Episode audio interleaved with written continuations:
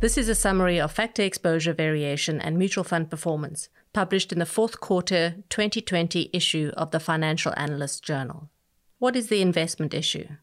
Does varying the exposure to investment factors, market size, book to market, and momentum, have an effect on the performance of a mutual fund?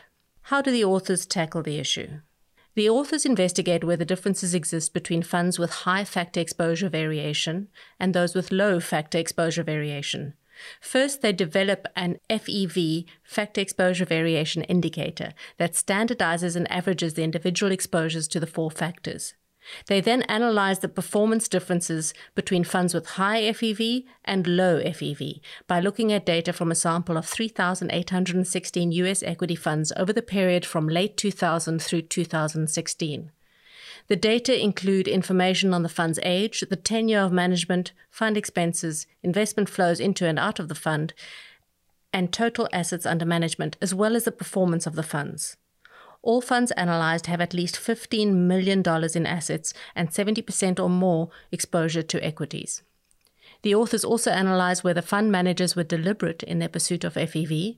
They do so by examining the links between FEV and investor fund flows and forced trading, and by looking at holdings that are themselves volatile in their factor exposures. What are the findings?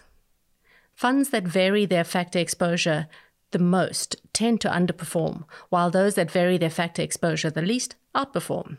A portfolio of the 20% of funds with the highest FEV indicator underperforms the 20% of funds with the lowest FEV indicator by risk adjusted 147 basis points per year, state the authors, a result significant at the 1% level.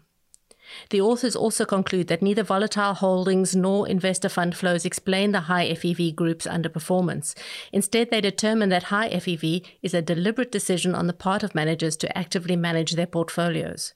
Fund managers voluntarily attempted time factors, but they are unsuccessful at doing so, conclude the authors.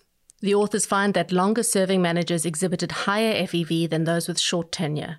They suggest that this is because younger, less experienced managers are concerned about underperforming early in their careers and therefore avoid making risky bets. High FEV also shows economically significant associations with higher fund expenses and greater portfolio turnover. What are the implications for investors and investment managers? Investors can use the FEV indicator to assess whether a fund manager frequently changes factor positioning of investments and hence the likelihood that he or she will perform better or worse.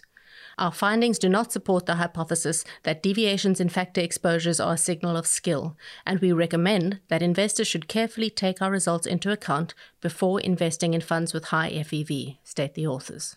You can find the text of the summary on cfainstitute.org.